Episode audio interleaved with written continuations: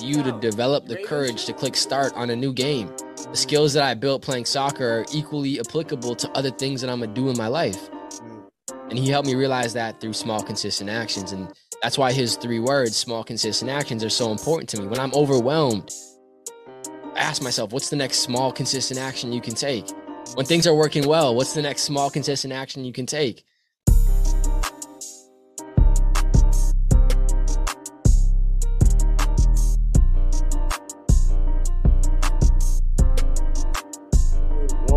Action. Yes, sir. What's good, y'all? Welcome back to the Millionaire Mansion Podcast. My name is James Hodgkin. I'm the owner of the Millionaire Mat Club, and we believe millionaire is defined by your mindset, not monetary status.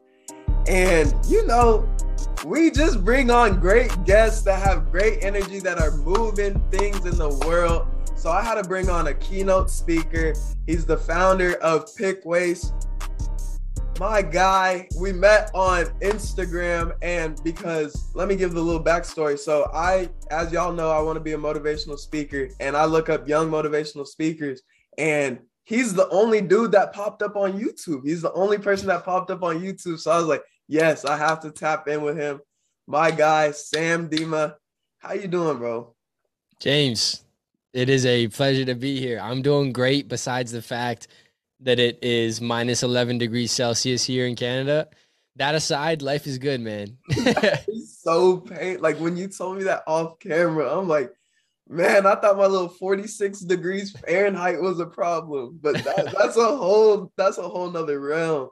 So yeah. For the people that don't know, you want to give a little background on yourself? I'm twenty-two years old. My dream growing up was to play pro soccer. Went down a totally different path after my senior year in high school. Got really interested in developing yourself, building skills, entrepreneurial adventures, and different avenues. Uh, started some podcasts, co-founded an organization called Pick Waste, which is a volunteer group that picks up trash.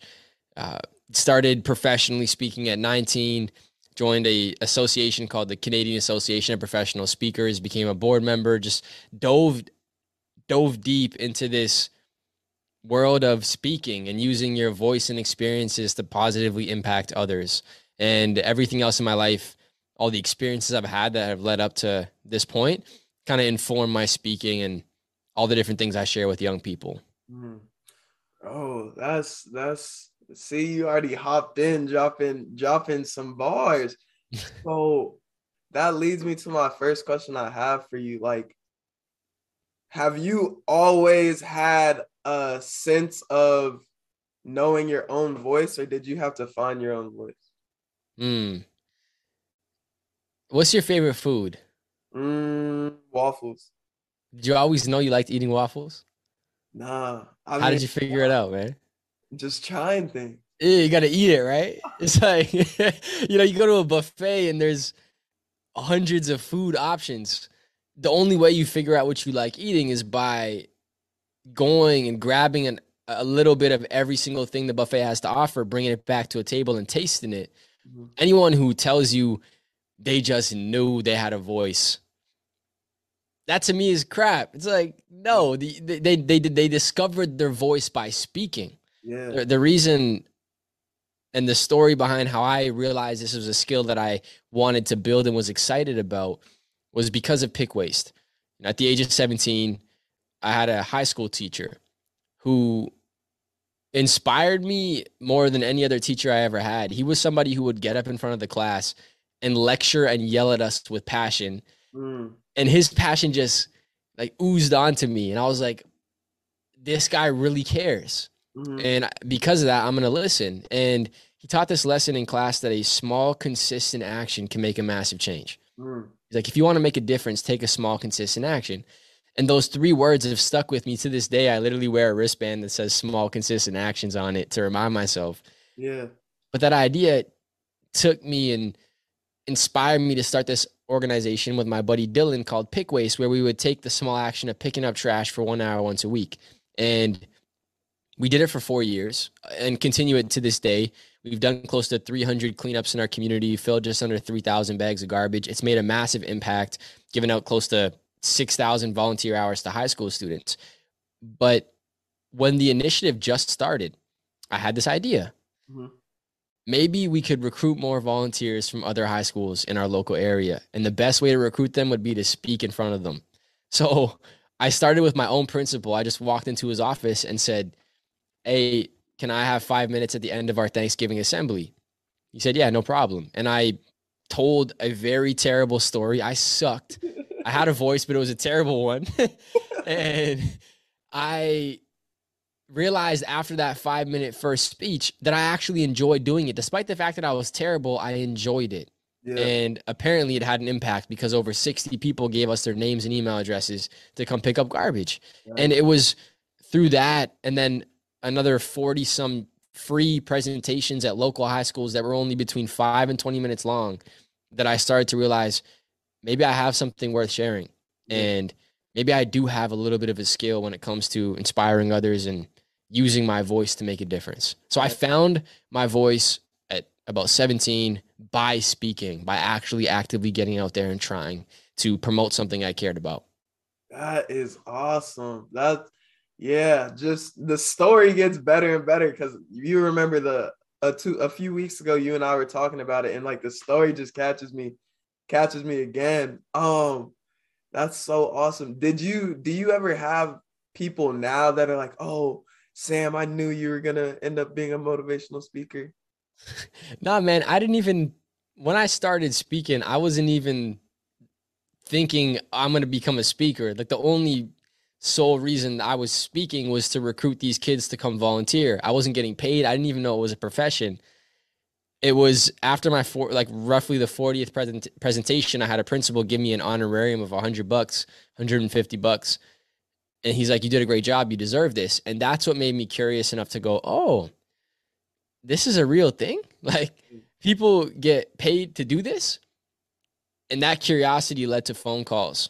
The phone calls led to resources and coaching. People in my life just thought I was some environmental activist and was going to change the world by picking up garbage. No one yeah. really saw the other aspect, the part that I loved the most, which was enabling other people or helping others believe in themselves. Because at my core, I'm not an environmentalist. Pick waste is just how that idea of small, consistent actions played out in my personal life. But what I think is so exciting is getting someone else to believe that their own small, consistent actions can lead them down a crazy, unique path. And that's where the speaking really comes in play. That's powerful. That is powerful. I like that. So you said it was Dylan, right? That yeah, my my, my good friend. Yeah, you and Dylan start Pick Waste. So was it just you two the first the first go around, or did you guys have a few other friends uh, when you guys first started? We had a team of four: uh-huh. me, Dylan, our friend Raymond, and our fourth buddy Shavi. Mm-hmm. They stayed with us for the first two months.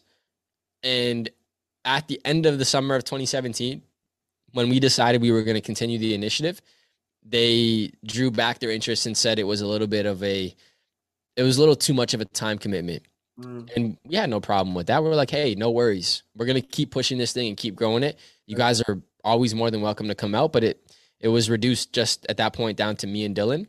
Mm. And then at one point we had a team of like six or seven people who were helping us with social media, with website stuff, that were all just, yeah, unifying and pushing this mission forward. But we didn't, we don't pick up the garbage ourselves. We have like twenty to thirty student volunteers who come out every other Saturday morning.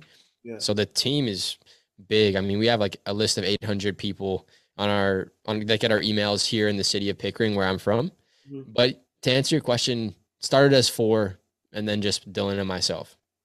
Yeah. Okay. That's, that's awesome. So where do you plan to take Pick Waste? Yeah. Pick Waste is morphing into an annual event in our city. Uh-huh. Dylan's about to move and get a full-time job. I am not moving yet, but we're kind of like reducing our involvement in the organization a little bit just to make time and space for other things. And we're turning it into a massive one day event in the city of Pickering. It's actually going to become an official day in our city, which I think is kind of cool. Oh, that yeah. is crazy. Yeah. And so every July fourth, the challenge for all the residents in this city will be to grab a garbage bag, walk their community, and fill it with trash. Uh-huh. And we'll, we will be hosting like a barbecue and do like a, a massive community building event as opposed to bi-weekly cleanups every Saturday. So that's where, where Pick Waste is heading. Dylan and I are working on that right now, and we're excited about it. This man's about to have a whole day. That's so sick. A whole, yeah. a whole day. That is, that's like small, consistent action right there. Yeah, man. The delayed gratification was something crazy. So that's actually something I want you to hop into, because I remember your story about uh, grinding to become a pro soccer player. And, you know, I want you to talk a little bit about that story and then delayed gratification and kind of having to shift the vision. To put it into context, four of my teammates today play in the M L S, Major League Soccer. Two of them represent the Canadian men's national team. I play I play with their cards on FIFA Ultimate Team, if you're into video games. Yeah. I was on a really good team by the time I was seventeen. But the dream to play pro soccer started at age five. Mm-hmm. You know, at age five, I'm I'm in kindergarten. Yeah. And I remember vividly just sitting on my dad's lap, watching Italy play, watching soccer every Saturday and Sunday. My dad literally screaming when people scored a goal. And from this little child's brain, I built this attachment and this happiness towards the game of soccer. Yeah. And little Sam Demma held on to that dream. Kindergarten Sam Demma held on to that dream for seven years. And by the age of thirteen, it took me to Italy. Mm-hmm. You know, most students at that age are getting ready to start high school, start grade nine. Yeah. Imagine leaving your family, leaving your friends, moving to a country where you don't speak the language, to train on this intensive schedule every single day for two to three hours. We even had the the under thirteen Korean national team kids there and living in Italy with us. And they would wake up every morning at five a.m. and do yoga with their coaches on the soccer fields. But we built this community. And although there was two to three hours of training every single day, I built relationships with these other athletes from around the world uh, during my experience in Italy that lasted me a lifetime. Right. And although I didn't sign a professional contract, that was one of the, you know, aims or goals of the trip. It gave me this new perspective and new passion that fueled me when I got back home. Mm-hmm. And four years later, I remember, I remember sitting in my fourth period economics class. Mm-hmm. I used to sit in the back right-hand corner of the classroom, and my, my teacher, his name was Mister Belmonte. And he was one of those teachers who, like, didn't really know what was going on, if kids were his in the classroom or not his. Like, you could kind of sneak into his class, like, yeah. you yeah. know. And I remember sitting in my fourth period class, laptop open, reading the textbook, when I hear this ping on my computer. Mm. And there was this email from Tony McManus, the men's soccer head coach at Memphis University. Oh, yeah. And Memphis is this Division One school. They're ranked eightieth out of the thousands of schools across the United States. How do you think five-year-old Sam Demma, sitting on his dad's lap watching soccer, felt in that moment? You were screaming inside, huh? Dude, I, my, my, my hair stood up. My skin got really itchy and hot. I remember literally interrupting my teacher, running out of the hallway and, you know, grabbing my cell phone, calling my father. Pops, you're not going to believe this. Oh. You know, we just got an email from Memphis University. And the email said, Sam, we're very interested in you as an athlete. We've seen you play. We have the grade. You have the grades. We want to bring you down to our school on an official visit. Oh, wow. Yeah. They pay for the flights. They pay for the hotels. They basically bring you to the school, wine and dine you for three days on yeah. their own dime to try and convince you to come back the next year and take their money as one of their full ride scholarship yeah. athletes. It's like, let's show you a good time so you come here for free. And, you know, to go there is like sixty thousand American dollars per year. And I don't know how much babysitting you did growing up, James, but Didn't matter how many hours you do, you just you're not making sixty thousand dollars. You know? Yeah. And so I remember going on this trip, flying back home. The coach Tony, I remember I was standing outside of the the campus. It was the last day of the official visit. We had an amazing time. They brought us out to restaurants, let us practice with the team, got to meet the academic staff. I had my belly full of mac and cheese from eating in the cafeteria. I was getting ready to go into the cab to drive back to the airport. Coach Tony pulls me aside. Sam, we're really interested in you, but we want to watch you play one more time in this very high-pressure environment. Mm. And what he meant by high-pressure environment was the Disney Cup. Mm. Every single year, there's this massive tournament that happens in Florida. Mm. It's one of the biggest soccer tournaments in all of North America. Thousands of coaches go. There's one hundred eighty soccer fields, some of which are televised. Thousands of coaches go and watch teams play. And the catch was the team I was on actually won the tournament the year before. Wow. So, like, we is got a lot of attention. This is, uh, I'm still in high school at this point.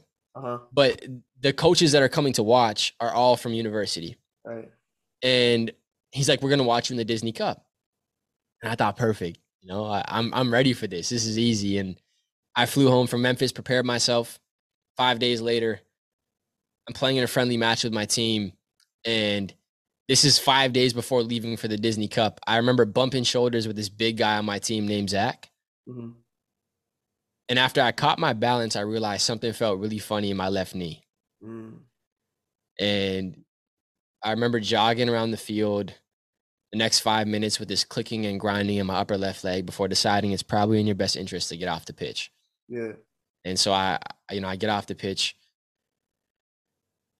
And what I didn't realize in that moment was I actually ended up tearing the cartilage in my left knee.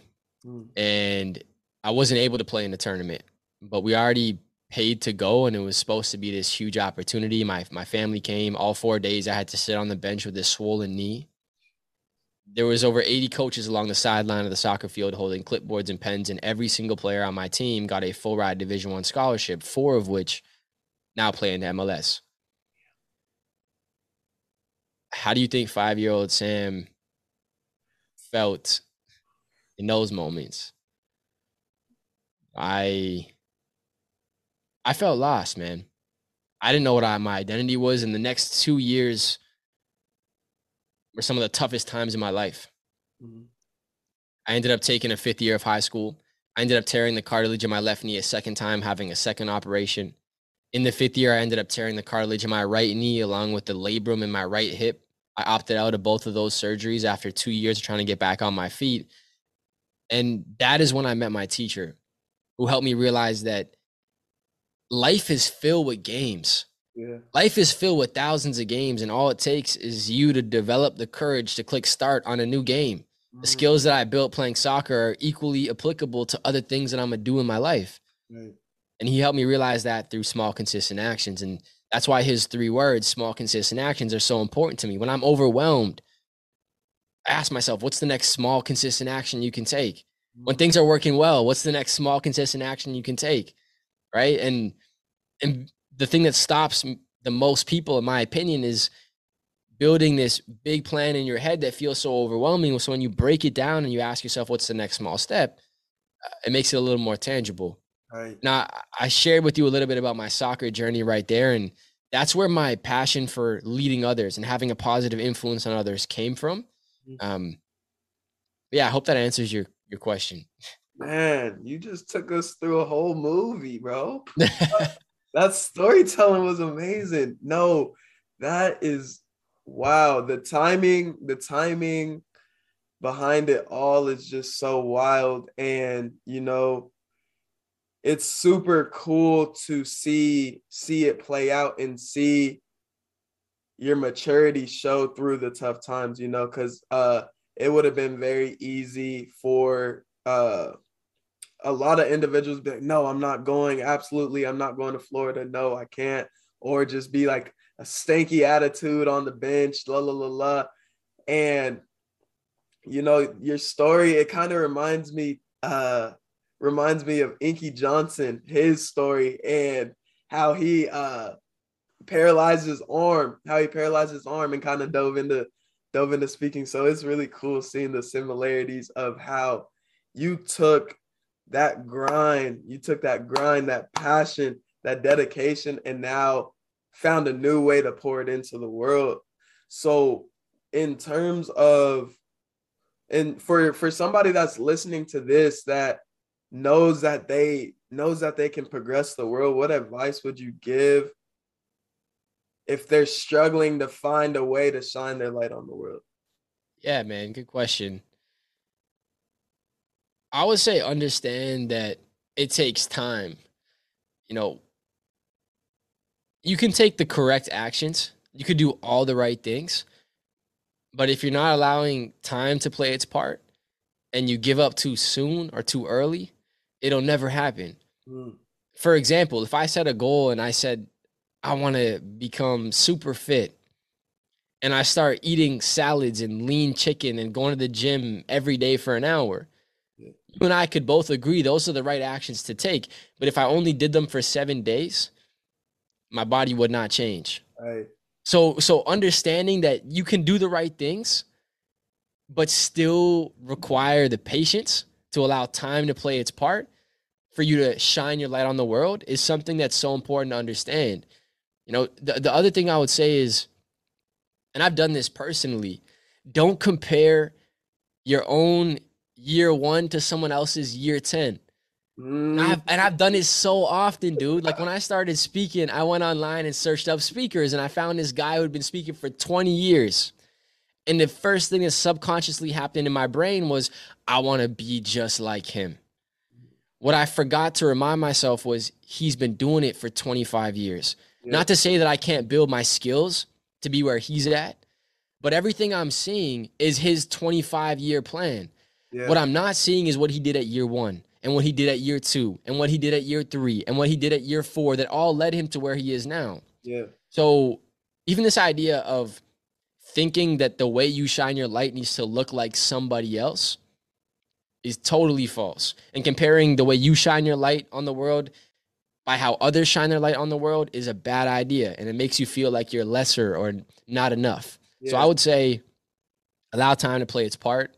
That's like one piece of advice. Step two, don't compare your year one to someone else's year twenty-five. And step three, I would say find people who are also trying to shine their lights on the world. You know, you you bring two, three, four lights together. Next thing you know, the whole room's lit up. Right. So, you know, join forces with like-minded individuals. When you're down, they'll light you up. When they're down, you light them up. You know, one of the most valuable things I did after I dropped out of university and decided I was going to go down this path was find somebody. I, I, I like to believe that you only need one person, at least one individual who believes in you sometimes more than you believe in yourself. And for me, that was my good friend, Lucas. Mm. We would, we would go to Starbucks at any hour of the day to talk about our dreams and goals. Yeah. We would drive to these LinkedIn events and we would try and network with people. And every time there was an open mic to share something, we would introduce ourselves. So I was sweaty. I was nervous. We made business cards. We didn't have, we didn't even have a business. And we were like, let's just build connections. Yeah. And me and him leaned on each other. When he was down, I'd lift him up. When I was down, he'd lift me up. Mm-hmm. And it's crazy because what we used to talk about three years ago is a reality today. But three years ago, when we were just sitting in Starbucks talking about it, if I was comparing what I was doing at that moment to what other people were doing, I would have felt like I wasn't moving quick enough. So I think it's really important to have tunnel vision when you're when you're focused on trying to be a positive impact in the lives of others. That's good, bro. I just took that to heart, man. I needed that. I needed that word, honestly. You know, I feel like it's so easy to, like you said, get caught watching somebody's year twenty-five and not knowing that not knowing what they went through to get to where they want. And it's kind of, it's almost like discrediting their grind, like discrediting that they had to go through the process. You're like, oh, why am I not there right now? But no, you have to wait your time and go through your own trials and tribulations. So I feel like that message and that advice right there, that's worth, that's priceless. That's priceless. I feel like anybody can really take that and run. Like that patience with the persistence, oh my God. I, you, there's no limits on what you can do. There's really no limits on what you can do. So, man, you're only twenty-two. You're only twenty-two. What what else do you have planned? What what is your year twenty-five gonna look like? Yeah, I mean, I started this when I was nineteen, so year twenty-five is like forty-six. Yeah. um, hopefully by that point in time, I'm a family man and have some kids. That's a big goal of mine in the future. I definitely want to build a little team, a little little little army of Demmas. A little Demma um, army. I think by that point, my priorities in life have shifted slightly. Yeah. I probably, not probably, I will at that point have built an agency that represents young people who want to do the similar work that I've done, because I'll be able to provide that template of what year one, two, three, four all look like. And I know I'll still be making a positive impact on people. I don't know if I'll still be keynoting to kids by the time I'm forty-five. I might have shifted into the corporate world and teaching people sales, or who knows. Yeah. I can't I can't really guess twenty-five, you know, twenty-five years. But what I will tell you is I'll be very value driven. I'll still value my health yeah. and find time for the gym. I will still value being a positive source of inspiration and influence on others, whether that's speaking, creating products, books, uh, maybe even a movie, um, dabbling in the arts, whether it's spoken word poetry, yeah. creating albums. Like all these sorts of things are different little tools on the table that I'll probably pull from. Right. But yeah, at forty-five, I've I've created a mass amount of impact, and I think my role shifts more into a mentorship role. Mm-hmm. I'm pouring into other young geniuses that I that I can pour my wisdom or advice by that point onto, and hopefully help them push their own ideas and careers and goals and dreams forward. Right. I love that. I love that. And, you know, the fact that you have the vision, it's it's already done. You know, that's something I'm really realizing. And I hear from a lot of motivational speakers, a lot of successful people, is like, just know where you want to go. Don't figure out how, and don't get too caught on the details, but just know where you want to go and you'll get there some way, somehow. Oh, Yo, you know yeah. what Denzel Washington said recently that like really stuck to me like glue? What did he say? He was like, if you get an idea and it is a truly beneficial idea, meaning it benefits all those involved. Like, yeah. yes, you will make money from it, and yes, you will benefit from it, but it's also good for others. If you get that idea, it is proof from God or whatever you believe in, sent before it actually happens, mm-hmm. to indicate to you that it's already yours. You just need to claim it. And I was like, damn, that's powerful. It's, and it's so true. It's like if, if an idea comes to you that's, that's beneficial, it's good for everybody involved, and it's something that you truly desire, it's like, why did that idea hit you and why are you so obsessed with it? It is proof that it's already happened, or is proof sent before it even happening that it's already yours. You just got to claim it and start walking the path. Right. Oh man. Wait, so oh, okay, no, that just gave me a question. So how do how do how do you walk the path? Yeah, so curiosity is the key. I think you always need to be a student. The moment you think I've arrived at the destination is the moment you stop growing, and your whole demeanor shifts and changes. When I decided I wanted to be a professional speaker and share stories and experiences with students, the first thing I did, similar to you, was go on Google, search the word youth speaker, and I called every single person on the first five pages. And I just asked questions. Can you tell me how you sell a speech? Can you tell me how you craft a speech? Can you tell me how you get in touch with principals and schools that can hire you? Can you tell me how much you charge? Can you tell me different books you've read, resources or co- coaches or courses you've purchased, associations you've joined, events you've attended? And from those first fifteen phone calls, what I got was a blueprint. And I was very specific to ask, what did you do on year one when you were just starting? Because what I didn't want someone to tell me was, go buy this twenty thousand dollars very specific program that will teach you how to sell fifty thousand dollars bundles to school superintendents. It's like, no, I'm not there yet. I just need to figure out how to speak to high school kids on the most basic level. What did you do at year one? And I got all the resources I needed. And then it was just up to me to make the decision and put my limiting beliefs aside to take the jump. And for me, that was postponing my post-secondary education, taking my first years of tuition, and investing it in those courses and programs that everyone told me on those first fifteen phone calls. Yeah. To boil this down into a principle that you could actually use, you want to go and find somebody who's done exactly what it is you're doing, mm-hmm. and make that person like a coach or a mentor. Right. And ask them what they did at, at, you know, during year one. And if they have your best interests at heart, they'll kind of give you some ideas. Here's some books to read. Here's an association to join. Here's a course to take. And then you just start taking them. Yeah.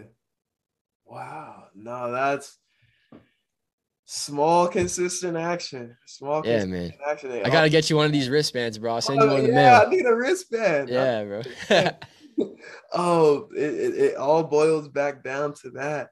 And, you know, I, I, I feel like that's one of my principles of life. I, I maybe didn't phrase it that way, but yeah, the small, consistent action, it, it, it will get you so far. It'll get you so far.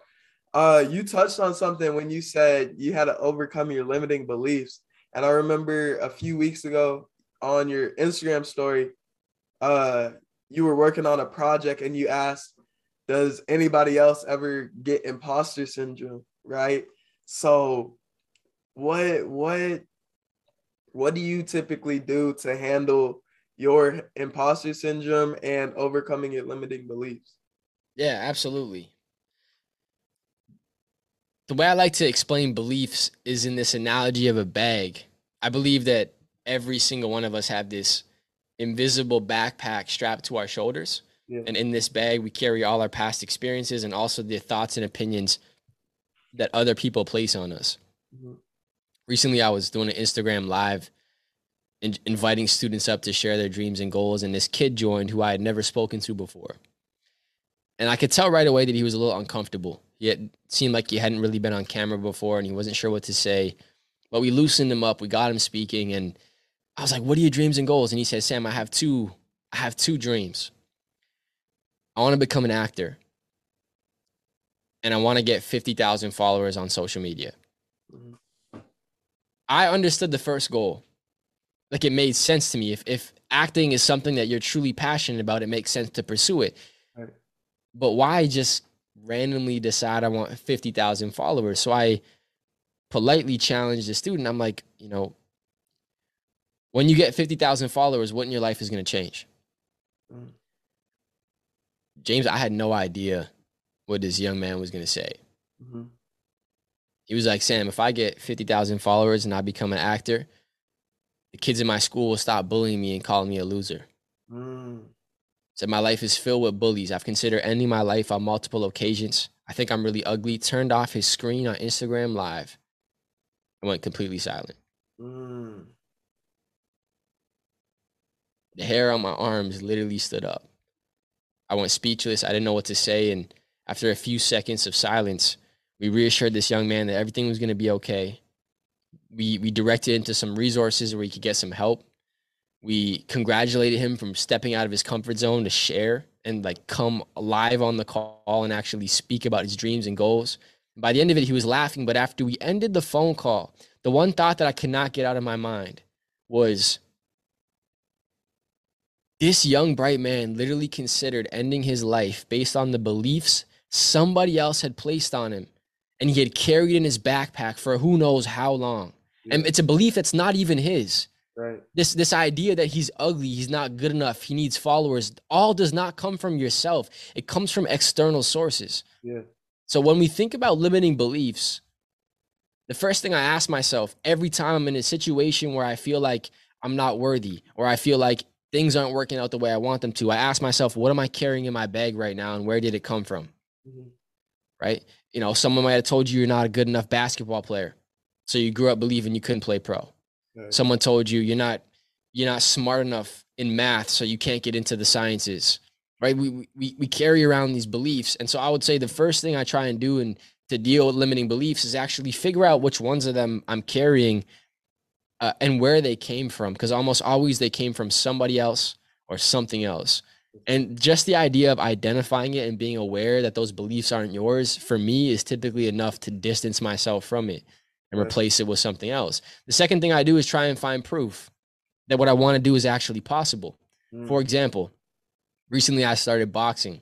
Mm-hmm. And this is very low key. No one knows about it, but I'm training like two hours a day, six times a week. Yeah. And I want to take it very seriously, almost like a comeback story in a different sport. And hey, hey. the first thing that went through my mind was, who do you think you are, twenty-two years old, getting into a new sport? People have been boxing since they were twelve, ten, five. Yeah. You really think you have a chance? And so I went online and I searched boxers professionally that started late. And I found like fifty people that started after the age of twenty-five. Yeah. And that's all I needed to see. Now I'm giving, I just literally just took that and was like, clunk, put it in my backpack. Yeah. Right.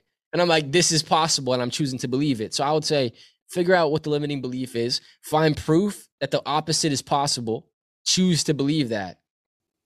That that's kind of addresses your question on limiting beliefs. About imposter syndrome, I think imposter syndrome starts to happen when you actually start taking steps. Right. You can't feel like an imposter unless you're on the journey. You can't feel like an imposter unless you're actually doing the thing. So imposter syndrome in and of itself is, it's a good sign. Yeah. But at the same time, it can stop you from taking action. The way that I get over imposter syndrome is by continuing to take action. Yeah. When I feel like I'm not good enough, or Uh, who am I to be writing a book, because that's the project I was talking about. Yeah, yeah, yeah. In those moments, I sit down and keep writing, because what eventually ends up happening is I write down an idea that I think is dope. And I'm like, damn, I wrote that down. I came up with that. And then it, yeah. it kind of shuts that little noise off. So I would say imposter syndrome is a good thing. Um, keep taking the action. It'll go away over time. Mm-hmm. And in regards to limiting beliefs, check your backpack. And then find proof that a more positive belief is possible and pack that instead. Yeah. That's, man, you just gave some game, dropped some gems, bro. That, oh my God, that stuff is powerful. And wow, that's a whole nother perspective on imposter syndrome, that like, it's, it's really almost like a reassuring sign that you're doing something big, that you're doing something out of your comfort zone, you know, because I feel like it's something all of us run into at some point. And, you know, when I ran, when I run into my imposter syndrome, I kind of, I kind of use the same strategy of just continuing to take action. And then I always remind myself, I'm like, okay, mo- more than likely the person that's gonna judge me didn't even have the guts to do what I wanted to do. Right. Yeah. And that's the other really, thing. Huh? Yeah. Go ahead. That's the other thing, bro. People, like, all opinions are not created equally. And I should have told you about this when I talked about the backpack, but if someone is giving you advice, feedback, loving on you or hating on you, but they're not in a position that you want to be in, mm-hmm. those things, the things they say are just noise. Noise. It's noise. Because if I was a pilot of an airplane, or an aspiring pilot of an airplane, I wouldn't walk into the passenger section and say, hey, can you teach me how to fly a plane? Right. Or can you give me feedback on my flying experience? It's like, no, I have to go find a pilot who can teach me, who can help me. Their opinion would be valid. And if they, in their heart, hold me in high regard and actually want what's best for me, I should listen to their critiques, their feedback, their love of my work, or their dislike of something I did. Right. But when it's some random person who is not doing what you want to do, who obviously clearly doesn't have your best interests at heart, then it's just noise. noise. And uh, I think it's, inco- it's just important to remember that sometimes too, you know? That's it right there. Just really being able to decipher what's noise and what's actually quality stuff. Yeah. You know? Man. All right. So I got one last question for you. And it's like a two part, like you can either answer one or the other or both.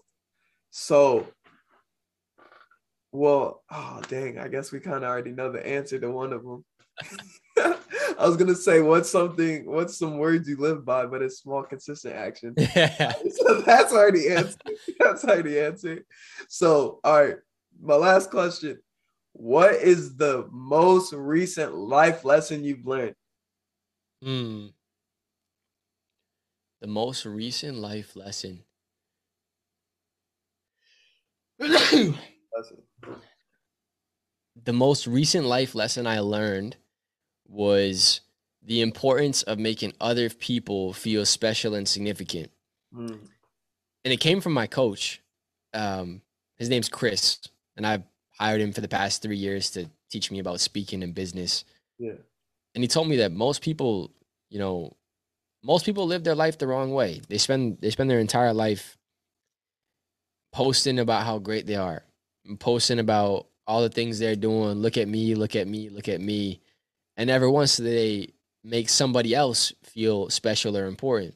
Mm-hmm. And he was like, the ironic part is when you start pointing and celebrating others, more people point and celebrate you. Mm-hmm. And I think it's just an important thing to remember that there's abundance. Like, there is a never ending abundance in this universe. And if you truly believe that, then you should carve out the time to celebrate other people and make them feel special and significant as well. And that's something I learned recently, man. You know, even when I started speaking, I, I was a young guy. I was nineteen, like I seventeen when I first started speaking. I had an ego. You know, look at me, I'm a superstar. I'm on stage. Yeah. Um. Recently, I've been I've I've learned the opposite is is more impactful, uh-huh. not only from like a impact standpoint, but also like an income standpoint and just more joy and fulfillment in life. That's yeah. That's oh my God.